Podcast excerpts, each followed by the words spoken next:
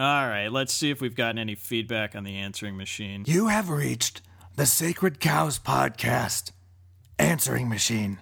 Please leave a message after the Wilhelm scream. Hi guys, uh, this is George. Not this guy again. Um, I'm just calling because uh, you know you guys keep talking about doing that Star Wars episode. Nope, and, here we go. Uh, well, I haven't heard you do it yet. He's been calling us like to see when twice coming a along. day about this. Always the Uh, same you know, thing. because you guys talk about it like the end of every episode, Fame whoring. and uh, you know ever since that that Disney deal, everybody's forgot about Wow. old George. And uh, well, you know, you could do me a solid if you mention me once Well, or what do you twice. think? What should we do with it? Thanks. Delete it? Call me back Delete when it. you can. You know the number. Bye. Hi, this is George Delete it. again. Hi, Mike and Pete. Mesa think you're not calling me back. Hello, this is Jack. Damn it, Mike! I wanted to hear that one. Well, maybe he'll call back. Hello, it's it's George again. Damn it! Uh, anyway, I was hoping maybe I could get you to, you know, drum up some enthusiasm for uh, the original Star Wars trilogy for me. Uh, but I get the feeling you guys are ignoring me. In a world where the human race has nearly unlimited access to all forms of media, mankind faces its greatest enemy. I've come for vengeance. A looming threat. Can you look at that? What is that?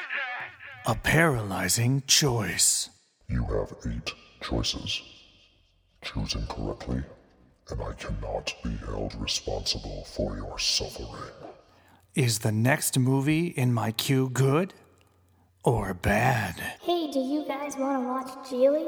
A war that threatens our very existence. We have come to take over your world, and it will be fought over cows.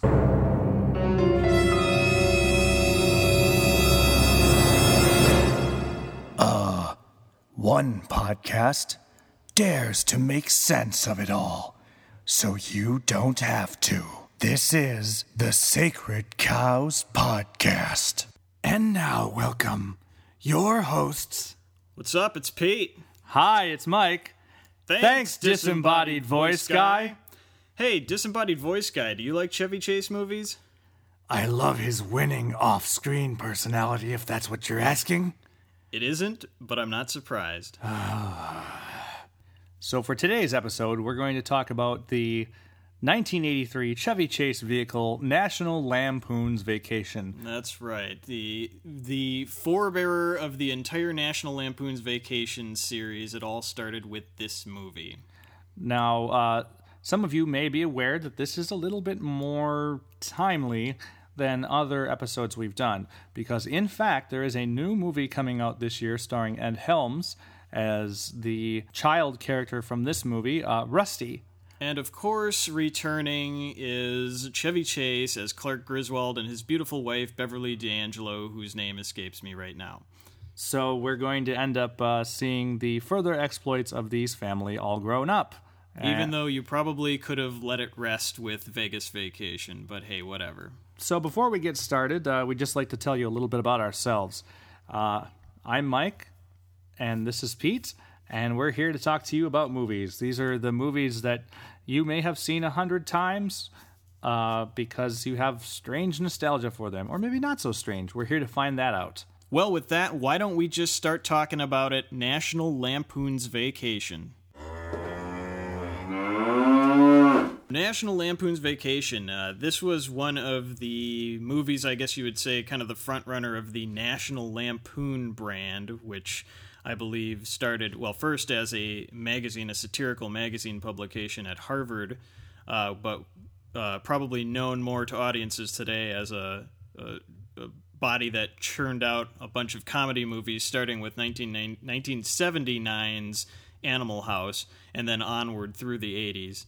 Uh, e- even into the early modern era of, say, Van Wilder and movies like that. Geez, I can't. I didn't remember that Van Wilder was uh, a National Lampoon's movie, but you're right. It's National Lampoon's Van Wilder. Yeah, and I, I think that brand has also been tacked onto a few other probably lesser known comedy films from the 2000s uh, decade there. But in the 80s, it was a pretty big name, and all sorts of these movies were coming out starring basically the the first generation of SNL stars who were just cranking out comedy movies left and right during this decade. Well, SNL and like your SCTV, those were the big two uh, groups that came into the movies. Right, and quite a few of those actors appear in this film. And since we have a penchant for reviewing films from the 80s, I'm sure we will be revisiting a lot of these actors in the future. Oh, yes. Certainly will. But the uh, the main cast of this of this particular movie, Chevy Chase, of course, uh, being a big SNL comedy actor, is the main star. He's still Chevy Chase, and you're still not. That's true, uh, which you know some might say is a good thing. Beverly D'Angelo, another cast member. We have Anthony Michael Hall. There are a few. Basically, everybody in this movie is somebody. They weren't then, but they are now. Uh, Christine Brinkley. This is her first movie appearance. That's Christy Brinkley, but yes, is it? yes. Okay, well, there's that. She's see, she's already kind of fallen by the wayside for our generation. But uh, who else is in this? The, uh, the the blonde woman from Thirty Rock and Unbreakable Kimmy Schmidt. Jane Krakowski. Jane Krakowski as a teenager in this film. There's also a very young looking Eugene Levy. Uh, Brian Doyle Murphy not looking like the old mustachioed walrus that he turned into. uh, uh, John Candy, of course, ubiquitous, ubiquitous comedy actor of the 80s. Rest in peace. Indeed, for like, what, 25 years or something like that. Oh, yes. Can't believe it's been so long. Other notable things about this movie it was written by John Hughes and it was directed by Harold Ramis. I mean, two of the biggest names in movies in the 1980s. Uh, most of the memorable films from the 80s, you're, you're talking about one of these two guys. Um, besides that, uh, National Lampoon's Vacation cost a mere 15 million to make and made uh, 61 million at the box office and spawned a whole new family of sequels including National Lampoon's European Vacation, National Lampoon's Christmas Vacation, uh, Vegas Vacation, uh, some spin off movies in the Vacation series, and now the one that's coming out on July 29th, uh, just called Vacations. Just called Vacation, huh? So yeah, yeah. Huh. You know, a lot of a lot of people uh, maybe have experience directly with this movie. A lot of people probably have experience with the sequels. Right. I'm just thinking. You know, the big movie in my family was probably Christmas Vacation. It was a holiday tradition. It wasn't until many years later.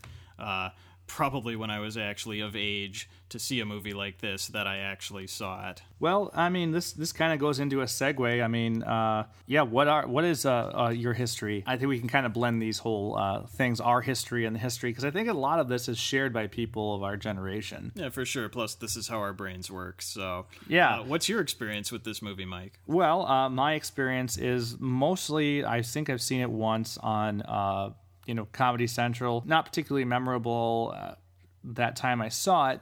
I don't think I was also ready for all the jokes in it. But um, my most biggest memory with this franchise is Christmas Vacation. Uh, the one thing I know, having seen most of these movies, is that it feels like they're compartmentalized. You don't have to have seen a previous vacation movie to get all the jokes in other ones in the series. And so that's why Christmas Vacation is sort of like the family staple we always watched and this was like, oh, now I understand some of the references in Christmas Vacation. you Right. know? There's really not much of a of a running narrative in these movies. I think uh, perhaps the first two are are somewhat uh, together in in plot line, but then after that, it's just kind of like reboot each time. Yeah. So Peter, what is uh, what is your experience with these movies? Well, like you, I and as I've already said, Christmas Vacation was a family tradition. You know, at the you know ripe old age of seven or whatever, my parents sat me down to watch Chevy Chase curse up a storm and you know all that other inappropriate stuff. Granted, just like most things I watched when I was a kid, we were probably watching a videotaped uh, TV edit of the movie.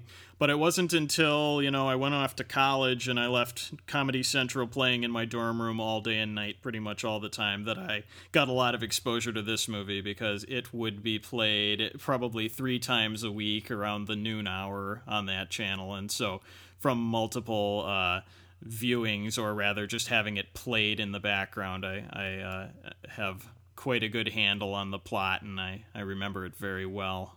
Well, it's it's really interesting that that uh, ended up being sort of the one that is played on Comedy Central all the time. I mean, obviously it's the first in the series, so it it gets people iconic, but it's also the one that probably had to have the most excised from it for a TV edit, as it's the only one in the entire series so far that has been out uh, that is rated R. Now, obviously, the new Vacation movie that is coming out this year will also be rated R. But but R is kind of the new PG thirteen. Yeah, exactly. You know, since time immemorial, people, or especially uh, movie execs, have been saying that PG thirteen rating will get you more money because that way you can get teenagers in the seats, and that's probably true from a numbers standpoint. But it usually also means that they end up nerfing the humor to some uh, small degree. Yeah, especially for uh, comedians who are usually known for more mm, not safe for work fare. That's right. None of the SNL generation was particularly clean on the stage, so right. So, um, some other interesting things about this movie: Wally World is a obvious. Uh, it's the place they're trying to get to. It's an obvious. It's not Walmart. Analog, right? For Disney World. Disney World. Really, right. it's because they they couldn't use that the rights to that. You know, it wasn't a Disney produced movie. Disney would never give them the permission to it. Um, but since this movie was based on a short story by John Hughes uh, about him as a kid going to Disney World on a vacation that went horribly wrong, obviously blown up to epic proportions for mm-hmm. this movie um, they had to have something, and so they made up Wally World and the Wally World characters, the Wally World song, um, all of that thing. Interesting that this is based on John Hughes' experiences because as I was watching this movie, uh, my family was avid road trippers as a kid, and I have to say that a lot of this really rang true. Now, obviously, we never had such misadventures as this, but the experience of driving across the country, I thought there was a lot of truth to the uh, scenarios that we saw in this movie. Yeah. Well, we'll get into a little bit more of that when we get into the spoiler section. The other thing that uh, was a distinct creation for this movie um, was the vehicle that they used in this movie. The hideous pea green car. Right. I mean, it's a station wagon with eight headlights, for God's sakes. It's got all the woodwork. Right. You know, it's just ridiculous. So, um, I mean, if you want to look at it, uh, there's a little bit of a, a history of it on the internet, but it's. Uh, you know, a, a, car that's basically a heavily modified uh, 1979 Ford LTD Country Squire wagon that has just become, you know, the icon for this series of mm. movies, effectively. To the nth degree, this is one of the gigantic gas guzzling cars of yesteryear. And they actually had uh, 12 of them made for the movie because of all the ridiculous stunts. That if you haven't watched it, uh, you'll see why they needed that many. Mm-hmm. And uh, it, it's just crazy. I don't know how else to, to, to describe it. It's like nothing you have ever or will ever see again. Uh, Pete, did you want to talk a little bit about the music in the movie? Well, yes, uh, I happen to be a huge fan of the theme song of the movie, which I believe went on to be the theme song of the entire series, except Christmas Vacation. The wonderful Lindsey Buckingham Holiday Road song. Now, Lindsey Buckingham, uh, in case you didn't know, one of the members of Fleetwood Mac, later went on to uh, write a number of movie songs, and actually, uh, interesting fact, turned down the job of writing the Ghostbusters theme song because he didn't want to be known as a movie soundtrack artist. Uh, I'm sure he passed up several million dollars making that decision, but uh, but uh, this is a fantastic song in his catalog. Uh, give it a listen. You'll probably hit repeat a few times, I think. So, Pete, do you want to talk about your recent viewing experience with this movie before we get into the spoiler section? Yeah, sure. Like, due to un- uh, extenuating circumstances, I actually watched this movie right before we recorded this. Uh, but that's not uh, such a bad thing because now it's really fresh in my mind. You know what? It was fresh in my mind anyway. College wasn't that long ago, but I really didn't have any surprises while I was watching this movie. I pretty much remembered all the plot points and all that. So it was just kind of like, I don't know. It was just kind of like times had never really passed, and I was just watching it again, you know, there on Comedy Central in my dorm room. What about you, Mike? Well, uh, me not having it watched it that many times since it's not Christmas vacation, I had memories of some of the scenes, but I really was like, oh, yeah, that's how that went. Oh, that's how that went. You know, uh, it wasn't so crisp in my mind. I don't know. It, it, it was a, it was a good watching. I was surprised to find out, like, when I was looking uh, at my DVD player, it's like, mono soundtrack? You know like uh, uh, okay this really is an old movie. And i'm supposing i know there was you know stereo sound and stuff uh, in 1983 but i'm guessing well it's a comedy. They don't need to waste all the money on a stereo mix and everything like that. So uh, Right. No deep orchestral hits or anything like that. You know, it was just a comedy movie, people talking. Right. So, uh, so yeah. But otherwise, I mean, the, my my viewing experience was was pretty good. Uh, how about any baggage that you bring in that might uh, color your judgment? Other than the fact that this isn't Christmas Vacation, which is the one I have the most experience with, nothing really. You know, it's just part of the Vacation series, and so I watched it uh, through that lens. Okay. Well, the only baggage I brought in is like uh, I it was actually positive baggage, thinking, oh well, this still must be a comedy classic if uh, if they're making a movie about it these days, you know, and sort of just continuing it in 2015. Not to mention, it has 95% rating on Rotten Tomatoes, which means a lot of people think they remember it being good. Right. Yeah. Especially if they haven't seen it recently. So we'll find out what we actually think. And now, on to the spoiler section. So now we're going to spoil the heck out of National Lampoon's Vacation. So if you haven't watched the movie, stop the podcast, go watch the movie. Don't just rely on the Rotten Tomatoes ratings, actually go and watch the movie. Right. And uh, we've said it before, but um, this one's a little bit more tough to get a hold on. Uh, you'll probably have to either rent it from Apple, Google, Amazon, wherever you want, or check your local library, or if you have a dusty old video store that has uh, DVDs or VHSs, if you still have those, you can probably find it there. Right, but this movie is not currently on any of the streaming sources out there, so you will have to physically get a copy. Uh, with that, let's go right into it. What is the basic plot of National Lampoon's Vacation? I often ask myself. well, wonder no more. The basic premise of this movie, and really all of the movies, is that Clark Griswold is an overworked uh, but very dedicated family man who just wants to make some time this summer to take a vacation with his family and they can all bond and they'll have a wonderful time. Now, the choice he makes, like many other families, is to take them to the big theme park on the coast via road trip, a 2,400 mile road trip, if I'm not mistaken, all the way to California and Wally World. Now, Clark Griswold is a bit of an accident prone gentleman, so things aren't going to be smooth sailing. And that's really it. That's the plot in a nutshell, um, beginning to end. Mm-hmm. And so you get to see a bunch of different comedic situations that are leading up to their sort of set pieces um, on the different spots on their trip. That's right. A, a trip across America at, uh, just offers the ability to have so many different situational comedic moments, I suppose you could say, it being such a large and diverse land. And like we said in the intro, a road trip can often be a, kind of a, a trying situation that offers a lot of opportunities for pratfalls and what have you. So, plenty of that in this movie. Uh, what I like is that from the very beginning, even when you're at home with the Griswolds, you see the silly comedy in their lives. It's not like, oh, our lives were perfect before we left. Uh, you know, on this, they were just you know goofy from the very beginning.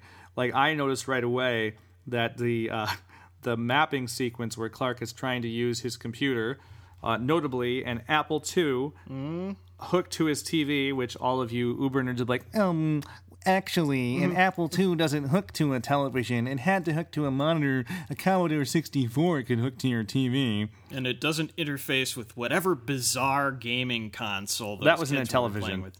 Really, Yes. I, I took one look at those controllers and I said, "What is that? A root beer bottle?" Like, yeah, seriously. no, no, it's an Intellivision, but I mean, from the very beginning, there you see the jokes, and, and in general, they just put a bunch of computer stuff around, and we're sort of like, uh, Yeah, the the '90s did not have a monopoly on Hollywood execs not understanding computer technology. no, or or or writers, but I, I loved that they were sort of like he was trying to map out his stuff, and then the kids were playing Pac-Man with it and trying to eat his car. Mm-hmm. eating his little trail of, Yeah. of dots and dashes. So yeah, that's true. Um, and we we realize that these you know this Clark Griswold character must just be kind of a handful to live with to begin with, due to his just being a bumbling idiot. Essentially, many places in this movie, uh, his wife Ellen. Yes. Is that her name? His wife notes that he's known for the kind of tomfoolery that happens all throughout this movie, so it's not a big surprise that things are going so wrong. But like I said before, Clark Griswold very enthusiastic about spending time with his family, and as I think many dads who are overly enthusiastic and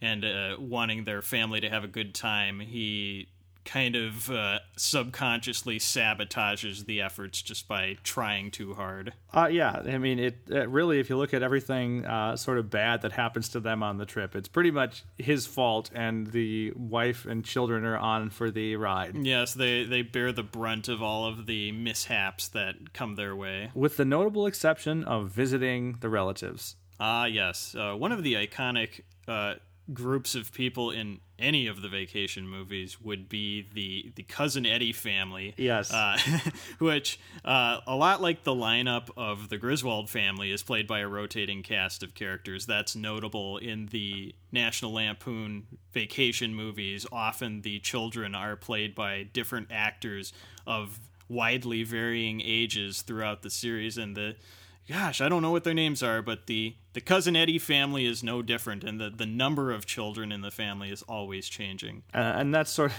that's sort of a uh, you know they're the rednecks of the family. So the you know living off the welfare check uh, stereotype because you know this whole movie is like stereotypes. Essentially, essentially, but yeah, that's uh, one of the one of the funny personalities of the film. Uh, yeah, that stop off in Kansas to visit the family, but uh, that's where the family actually picks up another passenger, the aunt. Uh, Edna, I believe her name is, the most crotchety old woman in the entire world. So she becomes part of the ensemble at that point. at least for a while yeah let's just talk about some of our favorite scenes like we always do well notable scenes anyway from the very beginning uh, I particularly enjoyed the uh, the car being destroyed while they were waiting to pick up their new station wagon. Yeah, you really have to suspend your disbelief in a- any 80s comedy because really, uh, where do you take your car to trade it in where they are destroying it on the lot minutes later?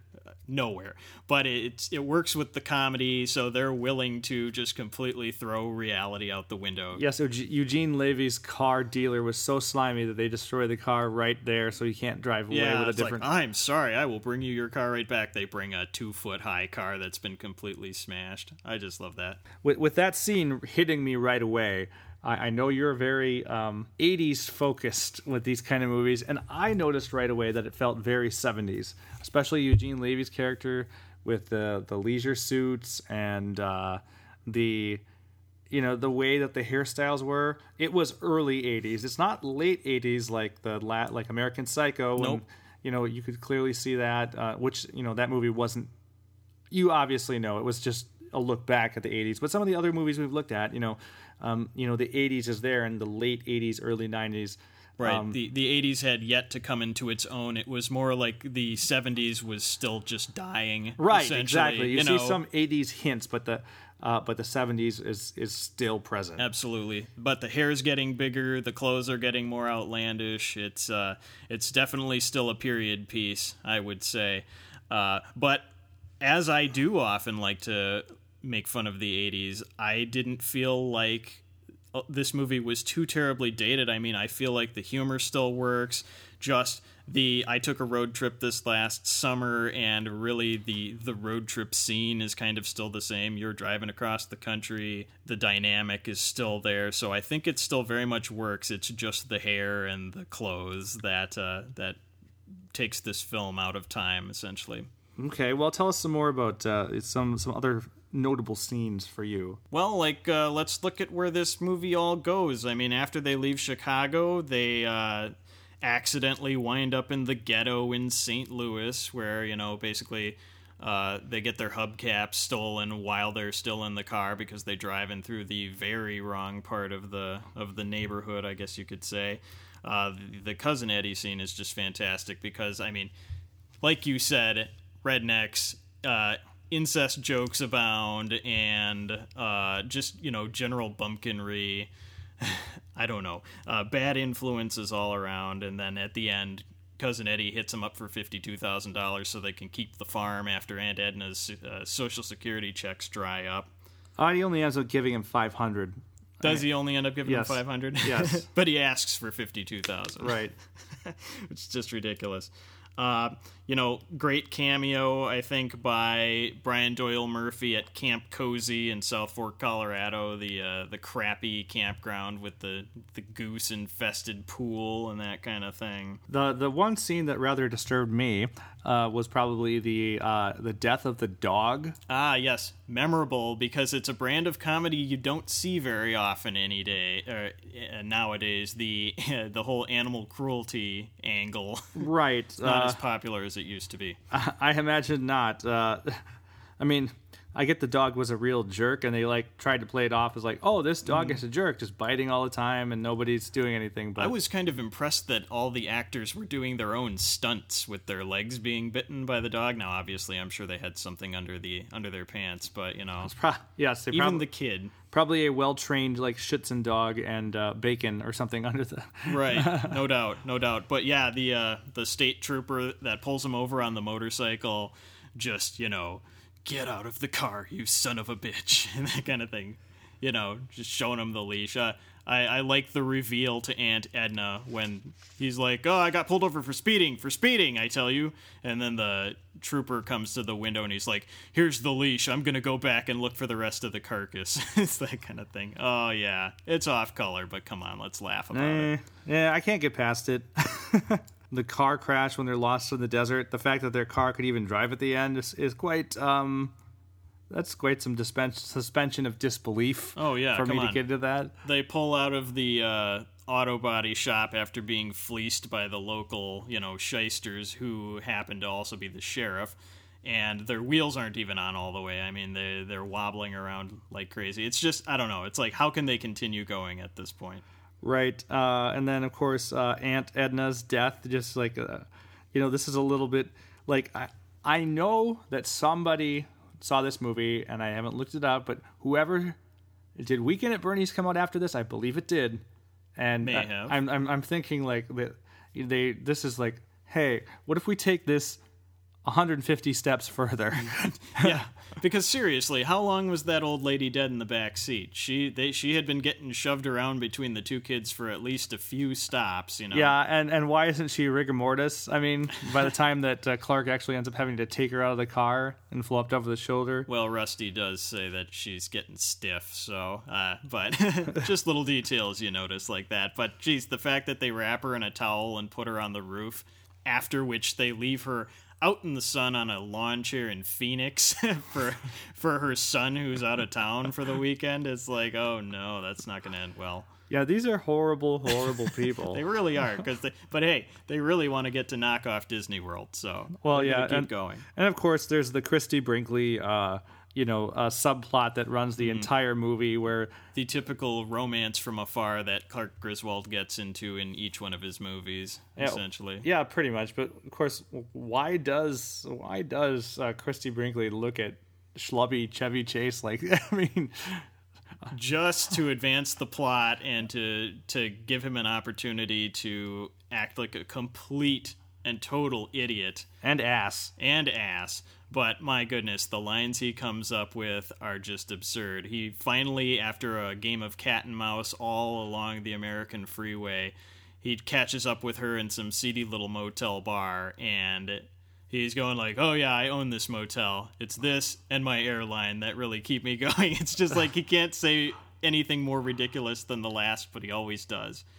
It's just ridiculous. Yeah, and why would uh, why would she not like uh, Why would she fall for that? I don't know. Yeah, he's like, "Oh, this isn't my family. This is my brother's family. I take him with me on vacations." it's like my she- brother's family and my brother's ring. The the only suspension of disbelief there is that she's like, okay, I really want this guy, so She's whatever like, he "I says don't is care." fine. You know. Or she knows he's going to implode by the end of the whole thing, and she's not going to have to put up with it. But who knows? Well, She doesn't seem too put out when the whole thing doesn't pull off. So, that is true. Mm-hmm.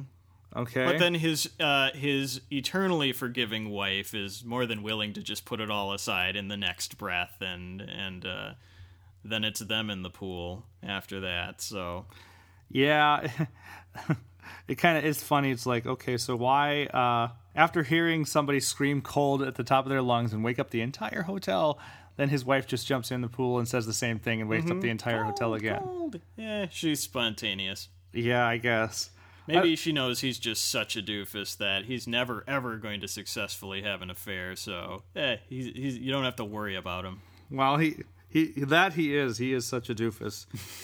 I I, uh, I thought the uh, there was a lot of uh, uh, scenes in this movie that sort of paid tribute to or made fun of or sort of both at the same time. Um, other movies there was the uh, shower scene in the beginning of the movie when yes, Ellen is in the shower and then you hear the the psycho music and then basically Clark comes in with a banana like he's going to stab her with it but it's not you know he's not obviously it's just goofing around right? Because he's- he holding a video camera at that point too? no you're thinking of European vacation Uh, okay, maybe you're right, but yeah, that is part of the plot of European Vacation. So when I thought my mind saw a video camera, yeah. Anyway, uh, they do the same things over and over and then of course there's the uh, chariots of fire scene Ah, when yes. when we're getting to Wally World they're running through the empty parking lot to Wally World, which they don't find the slightest bit strange. interesting fact i mean all they told all they did was have them run and they had a camera guy, a crew like running along with them um, for for this uh, particular uh, scene and anthony michael hall was actively trying to beat chevy chase on this little race they had Ah, gotcha. so it was a race in earnest. yes But uh, that leads to uh, probably the oh, I guess you'd call it the third act of the movie when they arrive at Wally World, only to find that it's closed for repairs for two weeks, which is why you should always call ahead. Essentially, Clark's already had a big. Uh, outburst in the car when the family has suggested that just because the dog and Aunt Edna have died and the entire vacation has been a huge disaster, that they want to turn around and go home when they're only 400 miles away from the place. He has his usual Clark Gr- Griswold uh, cursing out the entire family outburst, but now he's really had it. Well, to start with, he punches Marty Moose in the nose, which is a pretty comedic little scene, and then they end up going to a sports store where he picks up a firearm, which we don't know isn't a real gun. But he does leave the price tag on it, so while he's waving it in the uh, security guards' faces, it's got a price tag on it. Right, and then he ends up holding up the security guards, uh, the most notable of which is John Candy. Ah, yes. Rest in peace. Yes. So, um, you know, John Candy's not really uh, playing a John Candy bigger than life character here. In fact, he's sort of just melting into that role of uh, the unsure security guard. He's really not playing a very serious character. I mean, he's, No. put, he's affecting a very ridiculous, uh, kind of an I don't know, a nerdy uh, simpleton type of a voice or something like Right. that. Right. It feels like um, the Milton character from Office Space, except as a security guard. That's essentially what it is. Yeah. So somebody who's always pushed around and everything like that, and how I don't know, it's pretty pretty weird, but it, it, it's a fun scene, and you get to see basically the family having Wally World to themselves, and lo and behold, it's really not under repairs, and and they were just closing it for whatever dumb reason. Yeah, right. Uh, I think it was explained as, uh, you know, they can't be repairing all the roller coasters at once, so or all the rides. So l- definitely, the one security guard fires up the whole park essentially, and they just ride around and have the time that they were hoping to have. Interesting side note about the filming of this is that um, they actually had to ride the, all the rides at Six Flags, which stood in for Wally World, um, around 12 times each. They don't know, but any of the looks of the actors and actresses being sick and stuff, a lot of that was legit. Well, yeah. after riding the same coaster like twelve times in a row. Sure. Well, and certainly all of the camera footage uh, on the roller coasters is very genuine. I was having a little bit of, well, I felt like I was having the thrill of the experience myself. Yeah, it was pretty good. So, uh, But that- of course, there's the other security guard that we haven't talked much about, who immediately called the police as soon as they were all on the rides. well, he made they made him uh, lay down like a dog. essentially. But as soon as that gun's not pointed at you, you're going to get up and call the police, which Right. is exactly what he did. And we have a SWAT team, a 70s looking SWAT team, pull up along with the owner of Wally World, Mr. what, Roy Wally, Yes, which uh, is a stand essentially Walt Disney. He's Right. got the mustache and everything. Right. The, yeah, the stand. Uh, the name is sort of a, a sort of a tribute to Walt's brother Roy, Okay. and and uh, Wally is because they couldn't say Disney. You Yeah, know. it's kind of a uh, portmanteau of Walt, Walt Disney, Disney, yep. Mm-hmm. Wally. So there you go. The parallels are endless. But uh, they show up. Obviously, the family of four is very quickly uh, gotten under control, uh, labeled as terrorists, and then Mr. Wally shows up to survey what's going on. So this sort of that this sort of sort of closes it all up. I mean, they have the usual like, you know, I guess we learned a lesson here. This Mm-hmm. is so, such an '80s movie trope. Yeah, it's like it doesn't matter if you know. It, I don't believe that the uh, the owner of the park would have the right to not press charges in this situation, especially nowadays post 9-11. You know, if Yeah. somebody if somebody holds up an entire uh, you know uh, park, I suppose, with a firearm, they're going to Guantanamo or something. Well, yeah, and of course the whole SWAT team is very uh, pre-militarization of the police. Uh, Yeah, But that's you know a different subject. But like even even um, when Ellen was like. You know, they were checking her for weapons and stuff. Like they were checking all of them for weapons. You know that she could turn around and like, you know, Give the guy a slap in the face, like Right. "Watch your hands, Mister." yeah, she It's would be like on. the ground and like wrestled in 2015. I mean, like I said, the '80s they didn't necessarily have to stick to realism.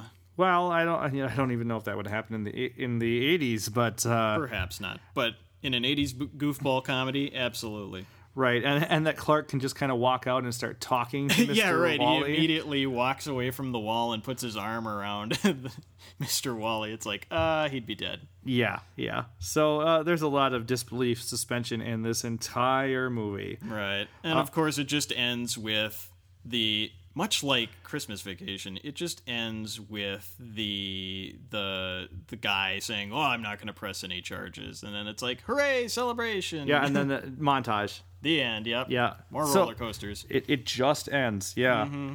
I don't know some some other. Uh, I thought that was a pretty weird ending, but I guess I haven't seen too many '80s comedies recently that did something different. I mean, I I just feel like every '80s comedy ends with a SWAT team coming in. yeah, well, it seems like every National Lampoon's one at Yeah. least. Blues Brothers as well. Uh, they had the whole National Guard too. They had the army come in too, but Yeah. the So SWAT guys were there too. uh, Blues Brothers had a different ending. Yeah. And I'm sure someday we'll talk Equally believable. about it. But um, yeah, is there anything else you want to talk about in this main spoiler section, or do we I want to move on to the decision? You know, I think we we went through the scenes, and really, this movie is just a sequence of scenes that set up a comedic situation. It's it's it's episodic. It's very one thing leads to. It doesn't even necessarily lead to the next. It's just a, a grouping of scenarios that they find themselves in. But You're right. It, it's not organized around any sort of central theme except No. like family. You know, Yeah. family is the theme, and everything that Clark is trying to do, for the most part, except the little Christie Brinkley dalliance, Mm-hmm. uh, is trying to get his family towards this mythical end goal of Wally World. and I still think his family is more important than any Christine Brinkley Yeah. things. So, but in any case, e- even the entire movie series of National Lampoon's Vacation movies is the same way. You don't have to have seen the first one, the one before it, in order to know what's going on with these. Each one is a standalone film, and that's kind of nice in its own way. All right, so let's get to the decision.